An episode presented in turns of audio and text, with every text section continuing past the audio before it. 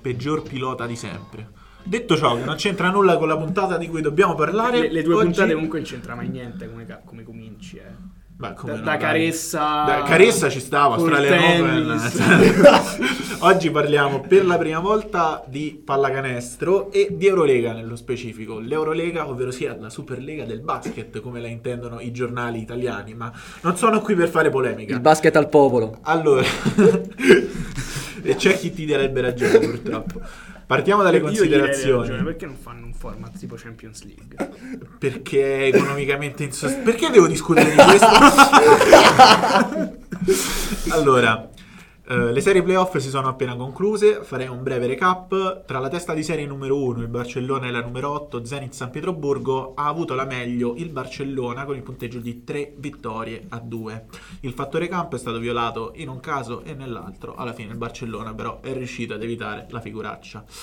L'Armani Milano ha eliminato il Bayern Monaco di Trinchieri in quella che è stata senza dubbio per noi italiani la serie più interessante. Il CSKA Mosca ha fatto letteralmente a fette il Fenerbahce, molto sfortunato che purtroppo si è dovuto confrontare con problemi di Covid, di positività varie, comprese, eh, compresa quella dell'allenatore Kokoshkov che non ha avuto la possibilità di sedere in panchina in nessuna delle tre gare e l'Anadolu Efes, eh, che è una obiettivamente delle grandi favorite insieme al Barcellona, ha eh, clamorosamente, direi, eh, utilizzato tutte e cinque le partite per eliminare il Real Madrid. Detto ciò, che queste sono le informazioni di base, è ovvio che alle Final Four avremo davanti due semifinali. Milano contro Barcellona, anzi meglio, Barcellona contro Milano, secondo il numero delle teste di serie, e Efes contro CSKA. Ovviamente le due grandi favorite saranno il Barcellona e l'Efes, ma non siamo qui per parlare di futuro, quanto piuttosto delle serie che si sono appena concluse. E in questo senso lascio la parola al tavolo, grandi seguaci della palla a spicchi, A che avranno sicuramente qualche curiosità sulle partite stesse.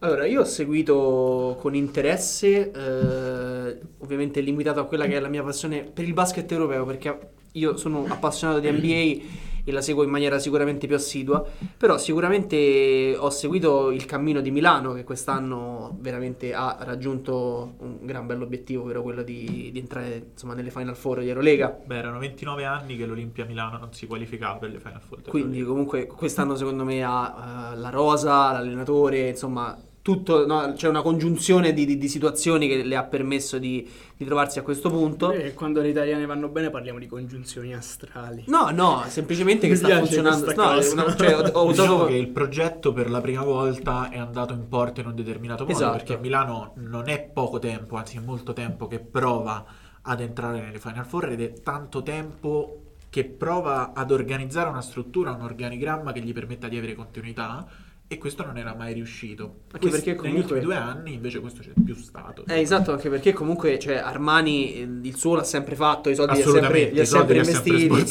quindi quindi sarebbe, è, è anche giusto comunque premiare un progetto che finalmente sta, sta raccogliendo i frutti e chissà, chissà che non possa riservarci ulteriori sorprese. Comunque eh, è stata una bellissima serie, il Bayern di Monaco ha dimostrato ancora una volta di essere una delle grandi sorprese no, di questa edizione dell'Eurolega. La grande sorpresa. La grande sorpresa dubbio. e il merito è tutto del nostro italianissimo Trinchieri, ovviamente in campo ci, ci Sì, scendono i giocatori, dubbio, senza dubbio. però comunque No, ha- no, il merito non è dei giocatori, il merito è di Trinchieri che sa elevare il livello dei giocatori, perché il Bayern non aveva una rosa da quinto posto, assolutamente.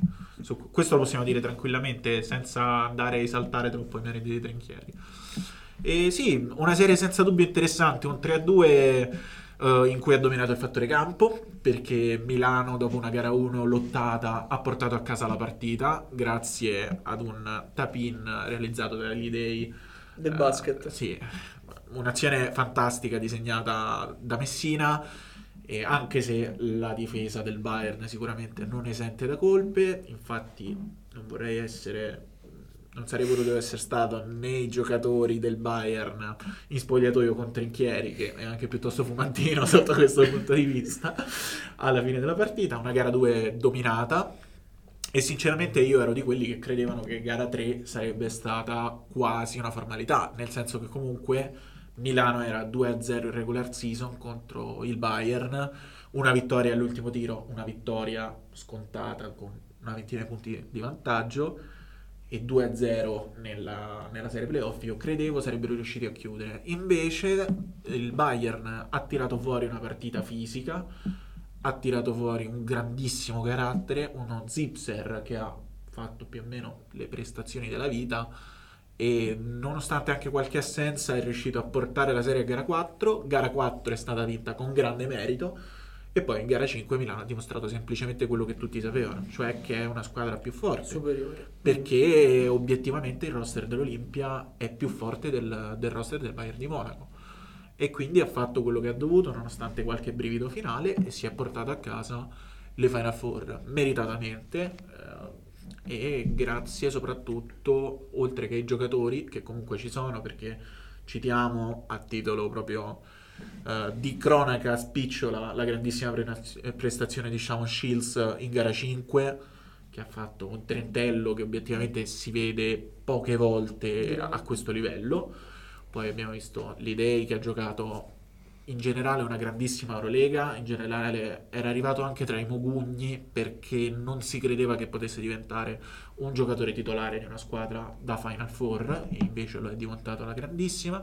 Kyle Hines, il grande vecchio, nonché uno dei migliori difensori d'Europa, che è stato decisivo, soprattutto in difesa ovviamente, fino alla fine della serie e tra l'altro ha giocato Final Four Kyle Hines con dovunque è stata sostanzialmente, quindi una buona garanzia. Cambiano le squadre delle Final Four, ma Kyle Hines è sempre lì.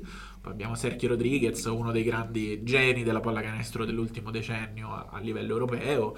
Abbiamo il nostro Gigi Datome che nonostante gli acciacchi fisici e nonostante eh, comunque un'esplosività non più pari a quella di qualche anno fa, si difende ancora e tira col 50% da, eh, dall'arco. Quindi, insomma, il roster di Milano è un roster di livello altissimo anche per l'Eurolega e ha dimostrato però questo non è banale perché i roster di Milano sono sempre di livello altissimo ha dimostrato di esserlo e quindi complimenti a Milano complimenti ad Estore Messina che tra l'altro l'anno scorso aveva sbagliato il mercato e quest'anno lo ha candidamente riconosciuto facendo autocritica e io sono convinto che Milano stia creando qualcosa di importante Mi collego a quest'ultima cosa che hai detto te. prego prego Per- perché avevo letto una statistica interessante su Ettore Messina, sì che è la dodicesima volta che porta una squadra nelle Final Four. Correggimi se sbaglio. beh no non ti correggo Ok. perché se l'hai letto è giusto Ah, ok, no, magari sai, i siti che trovi. No, volevo chiederti una provocazione. Secondo te il miglior allenatore europeo della storia del basket? è difficile Cioè, il basket fare- europeo, scusate, che sennò si- così sì, sembra. sì, sì, si era capito è difficile fare compro- confronti di questo tipo sicuramente si potrebbero citare tanti nomi ad esempio il primo che mi viene in mente è quello di Zeliko Bradovic che di Eurolega ne ha vinte una quantità incredibile e che è tuttora in attività e, mh, Sicuramente, per, dir- per usare un'espressione sicuramente diplomatica, è uno dei, dei migliori che si sono mai visti. E poi ha, secondo me, una grande qualità a Messina, che è quella di aver vissuto tutti e due i mondi. Cioè di aver vissuto il mondo europeo e il mondo americano nella sua espressione migliore. Perché Messina, nei suoi anni da vice di Greg Popovich a San Antonio, ha obiettivamente avuto la possibilità di vedere la migliore organizzazione sportiva e non cestistica, sportiva Del mondo. del mondo, che è quella di San Antonio Spurs.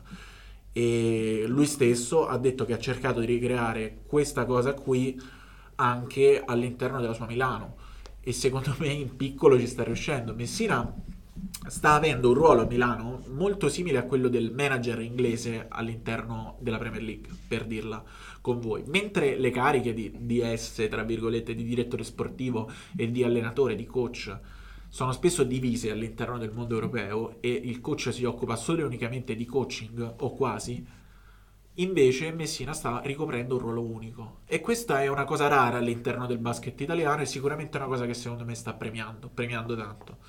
In definitiva io sarei contento di rivedere Messina anche sulla panchina della nazionale, cosa che è una voce che si è, si è diffusa negli ultimi mesi al posto di, di Meo Sacchetti, che comunque ha fatto un gran lavoro, comunque ha una gran carriera alle spalle. nonostante quelle che possano essere poi le idee dei singoli, a me non piace particolarmente come giocano le squadre di Sacchetti, ma obiettivamente ha raccolto tantissimi risultati. Però mi piacerebbe vedere Messina anche in nazionale cercare di ricostruire qualcosa di, di grosso con dei nomi importanti come quelli della nazionale. Altre domande da parte delle- del pubblico su tutte le serie? anche Sì, su io altro? eh, ti volevo chiedere, no, hai citato il fatto che il Fenerbahce, se non sbaglio, ha avuto varie defezioni per Covid, giusto? Sì, Tra cui quella dell'allenatore. sì, Igor Kokoschkov. Parlando anche di un allenatore importante, eh, come mi è parso di capire. Sì, Eh, sì. io sono un grandissimo ignorante in fatto di basket, eh, però... Assolutamente. eh, Tranquillamente, non non sì, non sono, Esisto, esisto, non sono l'unico, evidentemente. Ma quanto è importante avere l'allenatore lì a bordo campo in partita nel, nel basket? Perché lo dico a bordo campo perché non saprei come definirlo, mi sembra un po' più dentro al campo. Beh, que- sì. quanto è importante il ruolo dell'allenatore in generale, direi. Però averlo lì Sì, in eh. partita, Beh, è, senso- è sicuramente più importante rispetto al calcio. E su questo ci insisterei tanto, nel senso che nella pallacanestro l'allenatore veramente ti può risolvere una partita. Nel senso che traspo- trasponiamoci un attimo nel mondo NBA per un secondo. Ci sono allenatori come ad esempio Greg Popovich che hanno qualcosa come 23 schemi sulle rimesse e sulle rimesse di una determinata situazione. Cioè, non so, manca un secondo alla fine, abbiamo 23 possibilità. 23 rimesse che io disegno, posso disegnare, che voi teoricamente dovete sapere, ma che io sono l'unico a conoscere realmente, perché obiettivamente è difficile conoscerle tutte, e, e ve la disegno sul momento, voi la potete eseguire. Quindi al di là dell'esempio di Popovic, che ripeto probabilmente, anzi senza probabilmente, è uno di quei casi in cui possiamo dire sicuramente è il più grande interprete del coaching a livello mondiale nella storia della pallacanestro, e lo dico senza timore di smentita o quasi, anche in Europa vale lo stesso discorso, nel senso che eh, Trinchieri porta eh, il Bayern Monaco ad arrivare in quinta posizione e ehm, altri allenatori non riescono ad ottenere risultati di livello con squadre molto superiori. Penso al Maccabi Tel Aviv, una delle grandi delusioni dell'Eurolega di quest'anno. Eh, il Maccabi, ad esempio, aveva Scotty Wilbekin, che io considero uno dei playmaker più forti al momento in Europa. Tra l'altro, naturalizzato turco, grande Scotty. E, e che però purtroppo non è riuscito a qualificarsi per i playoff. E stessa cosa vale per, per tante altre, altre realtà. Quindi l'allenatore conta tantissimo nella pallacanestro, davvero tantissimo. E averlo in campo o non averlo cambia tanto e io addirittura, io come tanti altri, confrontandoci con, con altre persone, credevamo che il Fenerbahce potesse addirittura avere qualcosa in più rispetto al CSKA. E invece poi il CSKA ha chiuso la serie 3-0. Perché? Perché il CSKA comunque veniva da un momento difficile. Nel senso che ha perso per infortunio Milutinov quasi a fine stagione, tre quarti stagione, diciamo, due terzi forse, che comunque è il miglior centro d'Europa a livello realizzativo banalmente. E poi ha perso Mike James. Mike James è genio di regolatezza, ma probabilmente finché è rimasto in Europa quest'anno, anche quest'anno ha dimostrato di essere il giocatore con maggior talento o comunque uno dei migliori 3 o 4 giocatori della pallacanestro europea. Diciamo che è una testa particolare. In questo senso ricordiamo che Mike giocava a Milano e che Messina non lo ha voluto nel suo progetto tecnico. Gli ha, gli ha proprio comunicato che ha parlato con tutti i suoi ex allenatori e gli ha detto tu non fai più parte del mio progetto tecnico perché nonostante io abbia grandissimo rispetto del tuo talento non credo che tu possa essermi utile per determinati motivi caratteriali. Gliel'ha proprio detto. Ed effettivamente James è una testa sicuramente molto particolare e infatti dopo che era stato già messo fuori squadra circa metà anno col, col Sesca ed era stato poi riam- riammesso in qualche modo, è stato cacciato definitivamente, ha firmato tra l'altro i Brooklyn Nets e sta facendo dei grandi numeri con i Brooklyn Nets in NBA, quindi insomma il talento non si discute, la testa un po' meno, con, con tutto il rispetto per James ovviamente, e il CSKA quindi a livello di nomi è sicuramente la squadra tra le quattro che si sono qualificate per le Final Four, probabilmente anche sotto Milano eh, a livello proprio di figurine, parlando banalmente di figurine. E, e questo tra l'altro è particolare per la storia del CSK. Quindi il Fenerbahce, per rispondere in definitiva alla tua domanda, è stato sicuramente molto sfortunato. Avete altre questioni da sottoporci? Io ne avrei una ma più generale, quindi se Giulio c'ha Ma io allora, devi fare una domanda l'ultimissima specifica. cosa sull'Eurolega, ehm, diciamo che adesso Milano affronta una super serie contro quella che tu fuori onda hai definito come la squadra, diciamo, più attrezzata in, in Europa, che è il Barcellona, quella che dubbio. ha, diciamo, il, il giocatore, n- non so se da un punto di vista di tecnica eh, più forte, ma sicuramente il, il più pagato eh, d'Europa, che è Mirotic. Sì. Ehm, volevo sapere innanzitutto eh, quali sono le reali chance eh, e se ci sono queste reali chance di, di Milano addirittura di andarsi a giocare una clamorosa eh, finale di Eurolega e soprattutto quale potrebbe essere eh, il giocatore se, se appunto Milano dovesse riuscire a, a veramente giocarsi la serie con il Barcellona di riferimento, cioè potremmo vedere veramente uno Shields eh, sugli scudi per fare questo gioco di parole molto simpatico, Simpaticissimo. simpaticissimo. Allora, eh, partiamo da una considerazione. Il Barcellona è senza dubbio la squadra più forte d'Europa e lo ha dimostrato ampiamente durante i mesi scorsi, nel senso che Jasikevičius, che è un genio della pallacanestro, ha disegnato e costruito una squadra piena di talento. Sicuramente l'avere determinati soldi ha aiutato, nel senso che Mirotic comunque ha rifiutato un contratto da tanti, tanti soldi a Chicago per venire a Barcellona e al Barcellona non è che ne prende t- tanti di meno i soldi, prende circa 10 milioni l'anno, che sono più del Pensavo doppio. 10 milioni in meno. Eh, più o meno sì, credo, come sul computo totale penso di sì. Quindi comunque una scelta di vita, però comunque è andato a prendere bei soldi. 10 milioni a stagione significa che il secondo più pagato prende circa la metà di lui in Europa, grosso modo, il che vi dà l'idea del potenziale economico del Barcellona, che tra l'altro è polisportiva unica con il calcio e pesa tantissimo sul bilancio, ma questo è un discorso che forse affronteremo in una prossima puntata. Beh, anche il Real Madrid lo è, perciò. Anche il Real Madrid, però il Real Madrid ha una gestione del denaro diversa, cioè nel senso nella pallacanestro il- il Barcellona Basket è veramente un buco clamoroso ogni anno. Però ripeto, ne parleremo in altre sedi. Ma al di là di Mirotic comunque c'è Nick Calates che secondo me è il miglior playmaker lento d'Europa, sottolineo questa espressione. Poi hanno Brandon Davis, un altro grandissimo lungo, hanno Bolmaro, l'argentino che a Giorgio piace tantissimo solo perché è argentino.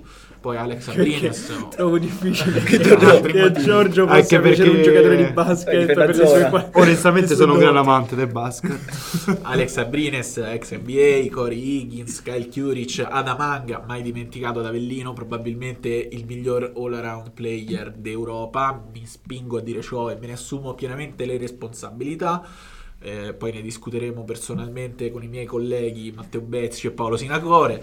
E poi abbiamo Bezio. Victor Claver, Piero Ori- Oriola. Insomma, il, il roster del Barça è, è di Lungo, altissimo livello. forte. E anche nelle, nelle partite di regular season contro Milano questo è uscito. Nel senso, partita equilibrata all'andata mi viene in mente fino a fine terzo quarto, inizio quarto quarto, poi sgasata del Barcellona, sconfitta di 20 e Milano veniva da una serie positiva clamorosa. Però, però, l'Eurolega non la vince la squadra migliore, la vince la squadra migliore che sta meglio In quel momento. in quel momento. E questa è la grande caratteristica della pallacanestro, delle competizioni anche di calcio europee, per dire. E quindi ti dico sì, perché no? Il, il Barcellona può essere battuto, lo ha dimostrato lo Zenit, che tra l'altro eh, era una squadra che si accoppiava, questo è il termine tecnico, particolarmente bene col Barça. E infatti gli ha tolto due partite grazie al grande ex Kevin Pangos. In generale penso che l'idea del- di Milano debba essere quella di contenere i lunghi del Barcellona. Cioè se Mirotic entra in partita Milano ha già perso, banalmente. Lo Zenit è riuscito a evitare questo in alcuni casi, quasi sempre durante la serie. Quindi se tu attacchi Kyle Hines a Mirotic già fai qualcosa di importante se riesci a limitare per l'appunto il lungo del Barcellona che ripeto è ampiamente per qualità tecniche probabilmente il giocatore più forte d'Europa in questo momento. E poi a quel punto devi sperare di mandare in tilt il sistema offensivo del Barcellona che è probabilmente insieme a quello dell'Efes il migliore d'Europa. Però questo si può fare perché Milano è una delle migliori difese d'Europa. Quindi sicuramente Milano è attrezzata per provarci. Dall'altra parte devi avere delle grandi prestazioni da parte dei, dei tuoi giocatori di riferimento. Io penso più che a Shamon Shields, che molto probabilmente dovrà fare un gran lavoro in difesa su Corey Higgins. Penso che possa andare sugli scudi più Malcolm Delaney, che tra l'altro è diventato anche un grande difensore. E anche perché Delaney arriva più fresco a questo finale di stagione, perché ha avuto un, un infortunio, e questo sicuramente è un qualcosa di negativo, ma ha recuperato la grande dall'infortunio e in qualche modo ha avuto modo di riposarsi molto anche durante le giornate di Serie A, che gli sono state spesso risparmiate. Quindi sì, Milano le sue possibilità se le giocherà e se le giocherà, spero e credo anche in, in modo buono, però il Barcellona resta la favorita con l'Efes per, per agguantare questa Eurolega. E allora a questo punto, Scop, rapidissimo, ti chiedo proprio un pronostico secco sulla vincitrice finale dell'Eurolega. Perché, perché a quanto ho capito, Barcellona più forte, però Efes più completa, più, più squadra, più... Beh, diciamo che l'Efes ha vinto con un totale di più 60 più o meno le prime due partite con Real. Se non ci fossero state gara 3 e gara 4, io avrei detto a mani bassissime Efes. Efes, sicuramente, per il percorso, per, per tutto. Invece ci sono state gara 3 e gara 4, in cui l'Efes è arrivato al quarto quarto con una doppia cifra di vantaggio, anche importante, fino a 4-5 minuti alla fine, poi blackout, sconfitte gara 3 e in gara 4 e per poco non uscivano in gara 5, era una partita comunque molto tirata.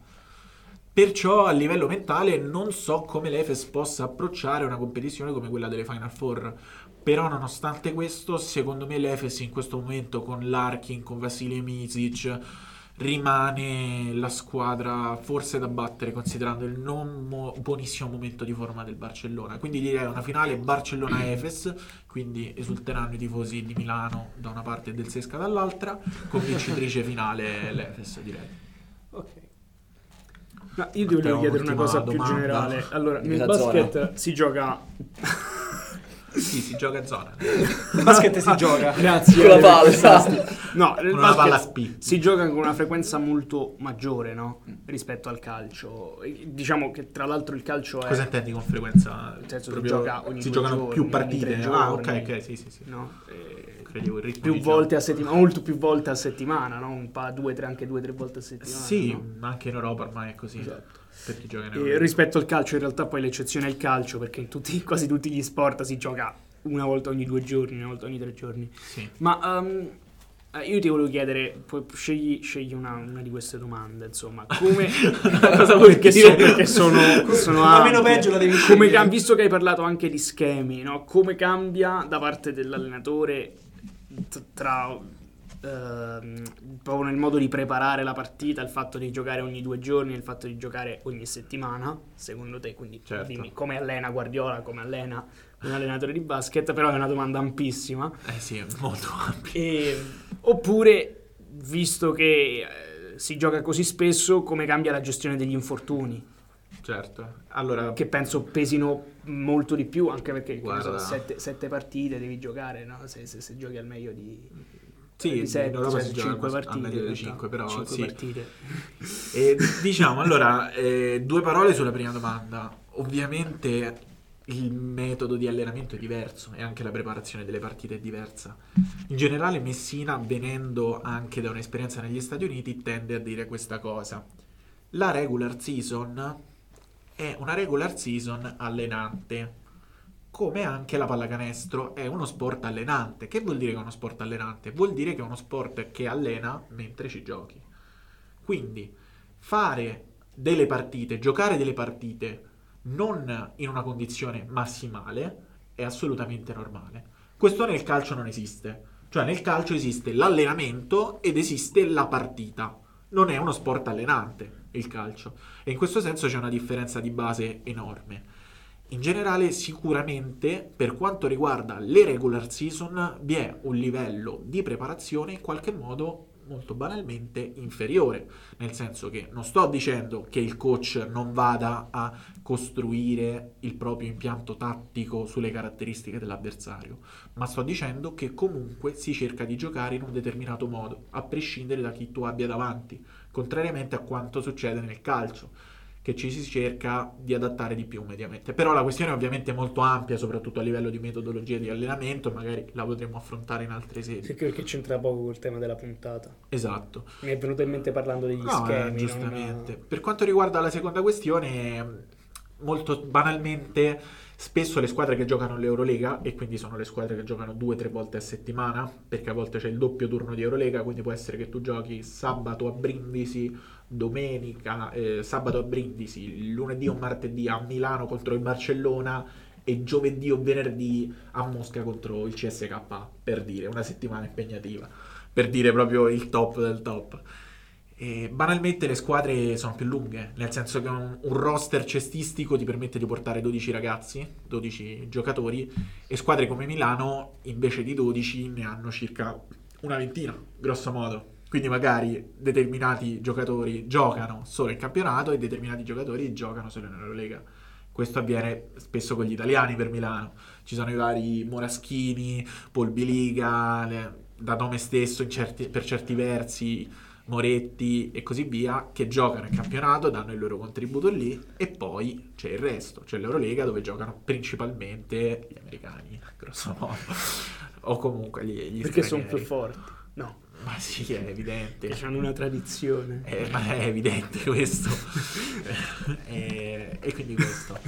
Va bene. A eh, Giorgio adesso- piace la tradizione. Adesso chiederemo un pronostico. Soprattutto. A Giorgio. Chiederemo un pronostico anche a tutti voi. Sì. Nel senso che io ho detto Efes come vincitrice Ah. finale, però vorrei sentire, però non te gira sul, il sullo parere- se no non si sente niente. Vorrei sentire il parere di Giulio.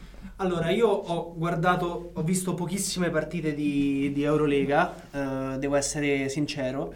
Eh, mi è capitato di vedere l'Efes durante la stagione regolare e sono rimasto veramente stupito eh, dalla bellezza del basket che propongono.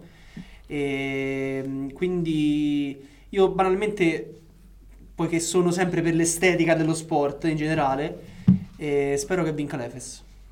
Alessio, tu chi tifi? Io vado su Barcellona con Messi. A me potrebbe giocare bene pure a basket. Eh, Messi. Beh, no, penso. Dato che ha la, Griezmann sì, Griezmann dato gioca. che ha la rosa migliore Sì, è rispe- male, rispetto alle altre. Ho visto la meccanica del tiro, ma non è male.